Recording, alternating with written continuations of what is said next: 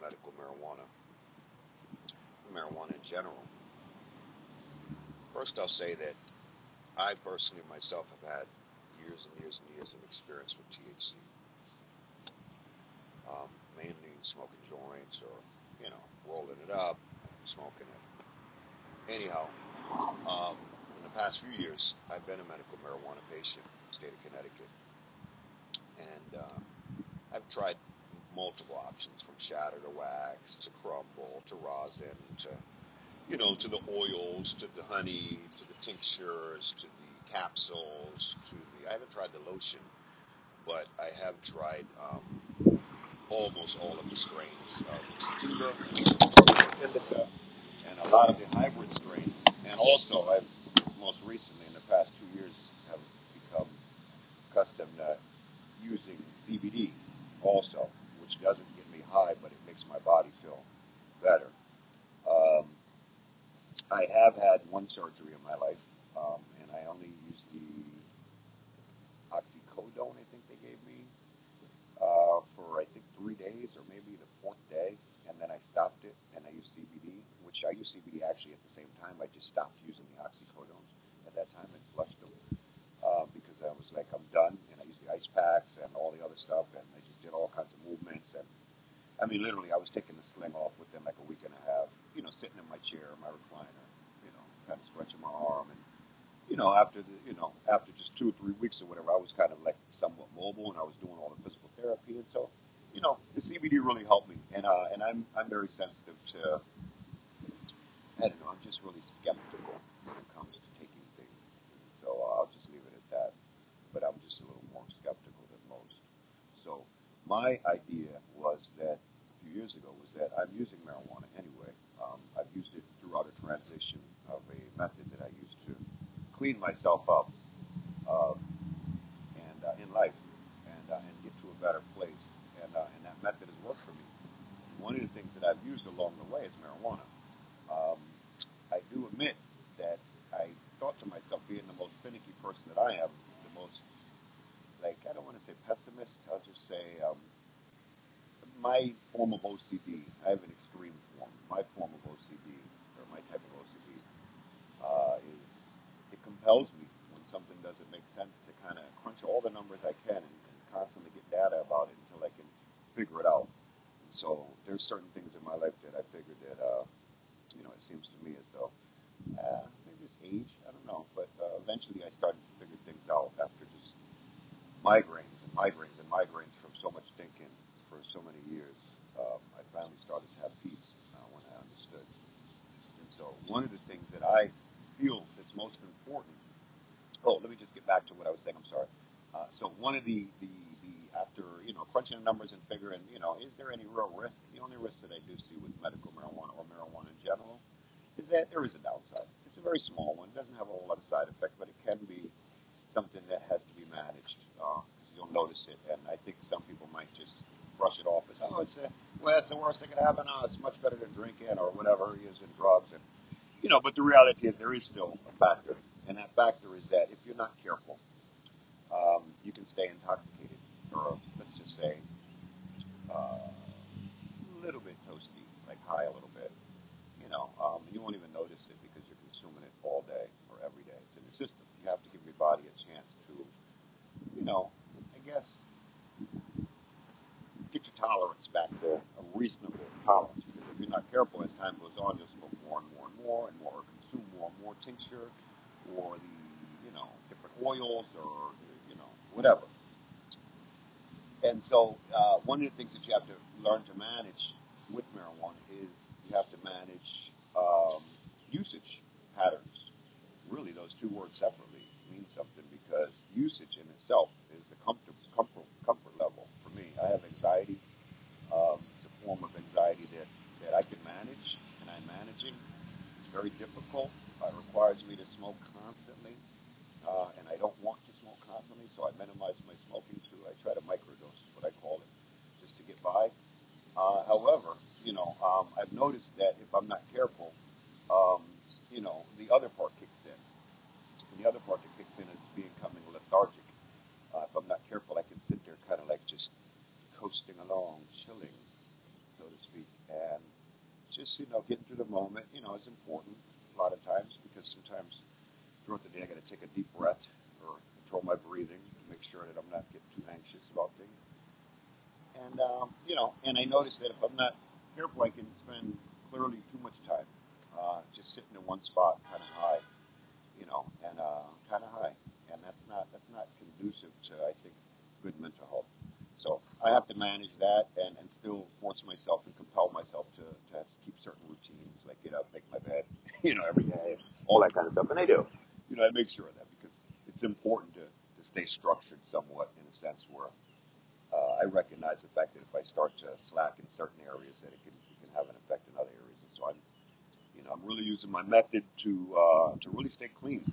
And uh, I've come off a lot of different things. I stopped smoking cigarettes even two years ago, and uh, thank God I'm still going. Although I feel like I'm kind of addicted to the wraps that I used to roll my my marijuana from the dispensary. I'm feeling like because that does have nicotine in. it, I'm feeling like maybe I may be addicted to that. So I'm gonna have to somehow figure out how to start using my vape a little more, or just could take a couple of drops of the oil every day or something. I have to get to a point where I can get that out of my uh, out of my system because that's really starting to bother me. As far as just knowing that I'm, I'm still kind of consuming just a little bit of the, the nicotine. Anyhow, uh, and that's all part of my I guess my OCD is just compelling me to kind of like rid myself of those toxins. Um, and so my attitude is that medical marijuana is a blessing. It is. Um, without it, I'd be compelled to go to the street, which has always worked for me in the past. I mean, generations before me have done it. I mean, people growing their own stuff, and I mean, it can be kind of nice if we just had that ability legally. You know, everybody did because then we, you know, communities would learn how to thrive and survive without alcohol and all kinds of other stuff. Because at the end of our day, I mean, clearly, most people need a drink. I mean, what's going on is just out of control in our world. Uh, so I get it, but I just don't drink alcohol. I've only been drunk a couple of times in my life, and it was all before the age of 21, which is a long, long time ago. Uh, so I don't do the alcohol. I drink a glass of wine periodically, but even that's a little too much. I just do it if I need to go to sleep, like, or, like immediately or whatever, or sleep through the night mostly. That's what I can I can use it for. But uh, point is that so the marijuana experience is good. It's a blessing. It just has a lot of downsides. And one of them, one of the main ones, is not so much as that the Medicaid doesn't cover it, or the people's private insurance doesn't cover it, or no insurance actually cover it. That's not the biggest deal, although that is a major factor. I spend, I don't know how many thousands per year when I looked at my, my totals over the past few years. Um, I, we, I spend a lot of money, and everyone else that clearly has diagnosed conditions, uh, like myself, PTSD, or others that have other serious conditions, physical ailments that have put them at the end of their life in a lot of cases. And what's happened is that, you know, they're kind of, in a sense, being still ostracized in a way. They have to kind of like go to the dispensary, which is okay. They're, you know, paying out of pocket, buying what they want, uh, you know, and the people are pretty experienced. Uh, they have a max on what they can purchase, despite how bad they feel. Uh, they can go if they're clearly closer to the end of life. They can go and, and try to get an increase in the amount they can actually purchase, get approval for that, uh, starting with their doctor. But um, their prescribing doctor, the one that certified them for the medical marijuana program, uh, they can talk to that person. But more importantly, um, you know, uh, there's just there's just a disconnect. For instance, most people that have these conditions see also a primary care. Right, like myself, I have a primary care. Okay, uh, that I've been working with for a number of years. Now, problem is that because it's a federally illegal deal, the primary care can't technically advise or even comment or even I don't know. I think maybe they listen when people mention stuff like that, but they don't comment. They don't respond. They don't offer any opinion if you know, and they don't even use it as a factor in determining your treatment. Like to say, oh, well, clearly you're on a heavy strain of indica already. That's what you've been smoking for the past couple months. You found a strain that works for you, and maybe I don't need to give you the sleeping medication anymore. They don't. They don't come up with that idea because uh, it's a federal issue, and the marijuana is not considered a recognized drug to them, according to the medical uh, medical American Medical Association, I think it is, or whoever. Point is, is that clearly because of this, right? They're not able to connect us in so many ways, you know. Um, and it's just such, it's, it's, it's so sad. It's so sad. It really is. You know, uh, you have people who are diagnosed with several debilitating and um, not just debilitating, but I'll say, uh, you know, I don't even know the word for it. It just shuts them down, shuts their life down in so many areas. They have conditions. Uh, and these conditions um, mean that they're seeing doctors, sometimes mental health doctors, who are prescribing or attempting to prescribe uh, to help them, you know, with medication. Sometimes medication works. Sometimes, as a doctor told me once before, we have a whole list of meds. We could try one until we find one that works. So that's a little alarming for myself. Uh, I don't, I'm not comfortable with that idea. It's 2020. I feel like there should be things that work. And clearly, when things don't work, um, and I get the idea that they don't work, I, I need to figure a, a better way.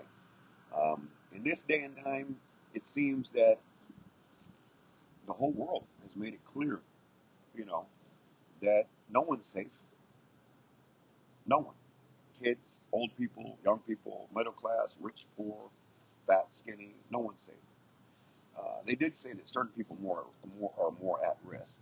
For instance, uh, people who have, um, I'll just call it, risk of inflammation.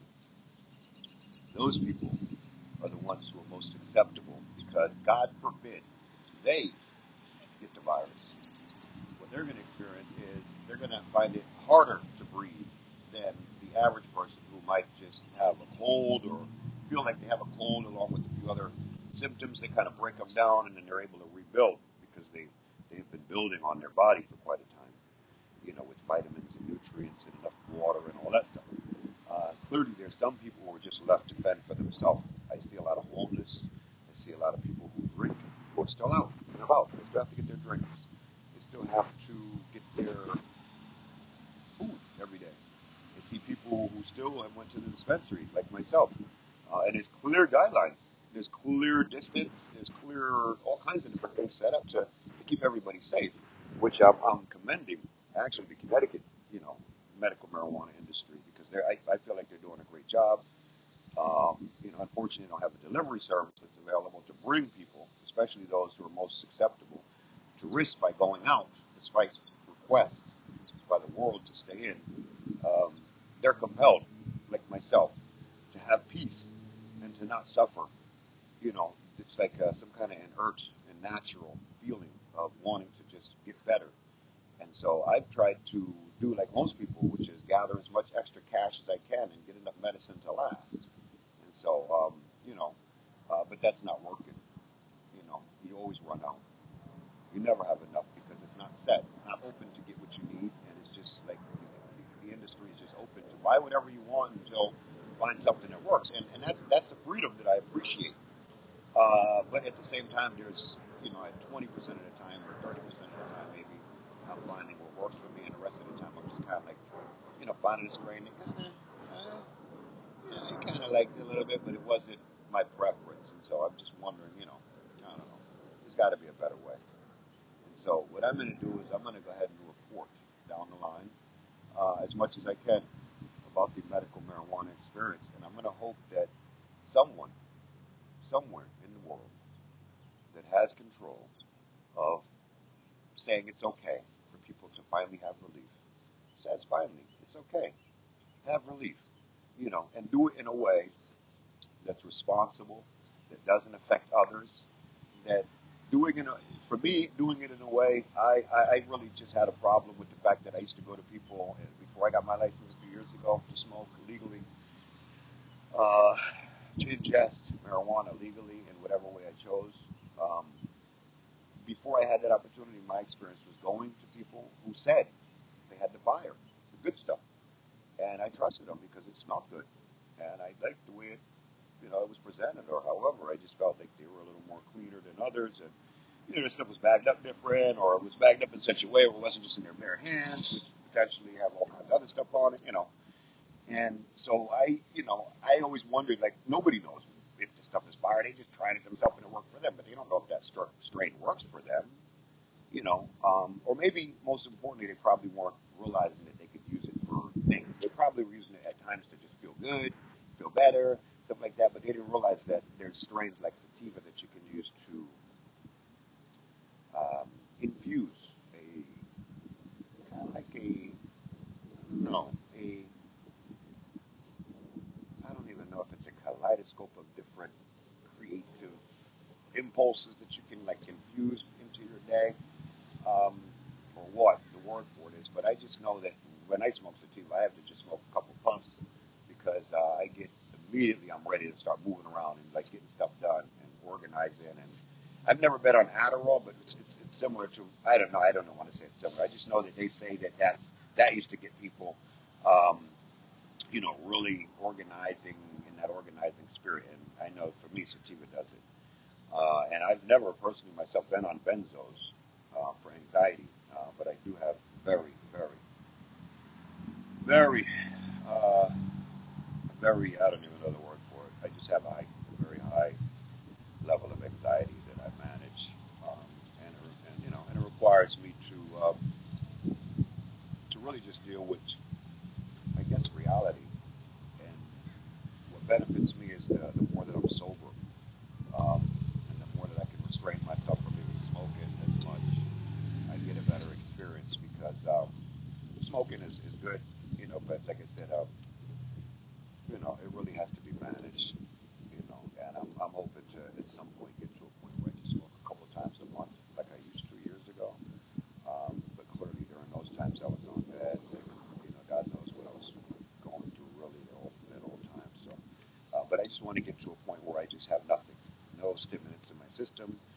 Um, I've already given up sugar months ago, like six months ago. I haven't bought any sugar since then. Um, things would taste a little bland, not sweet enough, and so I've been buying sweetened creamer and stuff like that to sweeten the coffee a little bit in morning when I make it at home.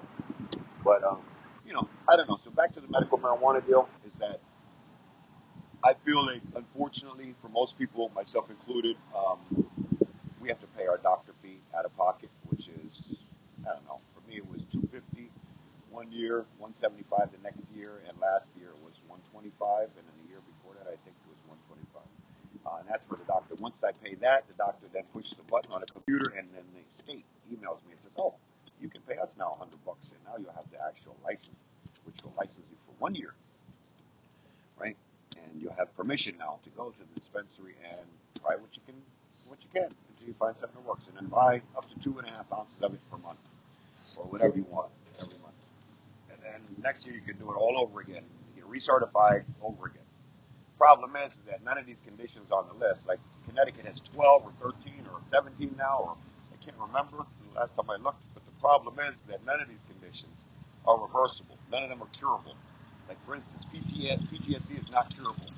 Uh, spinal conditions, all of these conditions that they have on the list are not curable. Problem is that you still have to go every year and have your doctor say that, oh yeah, yeah, yeah, you still have that condition basically recertify you and say you're still in the same boat, or maybe you're still alive. I don't know. Point is that you know that is a price that has to be bore out of pocket. All the while, you restrain yourself from or refrain from, for whatever reason, taking all the other lists of meds that cost God knows how much uh, for your condition you've chosen to pay out of pocket. And so there's there's something to say in that, and I'm, you know people really do want relief, and they're willing to, to do what they have to do problem is that this is a cash. Uh, this is just I don't know. It's the same thing that happened with prescription drugs years ago. Everybody just marketed to the people and said, "Hey, you want relief? Here, here's a way." And everybody found a way, and they overdid it. And everybody, a lot of other people made a lot of money off of these people suffering, you know, and didn't give the people real freedoms, you know, uh, to have. They managed instead of letting the people manage their own deal. Um, I'm managing my own life, and I'm grateful for that. You know, I am, and uh, I'm mentally ill.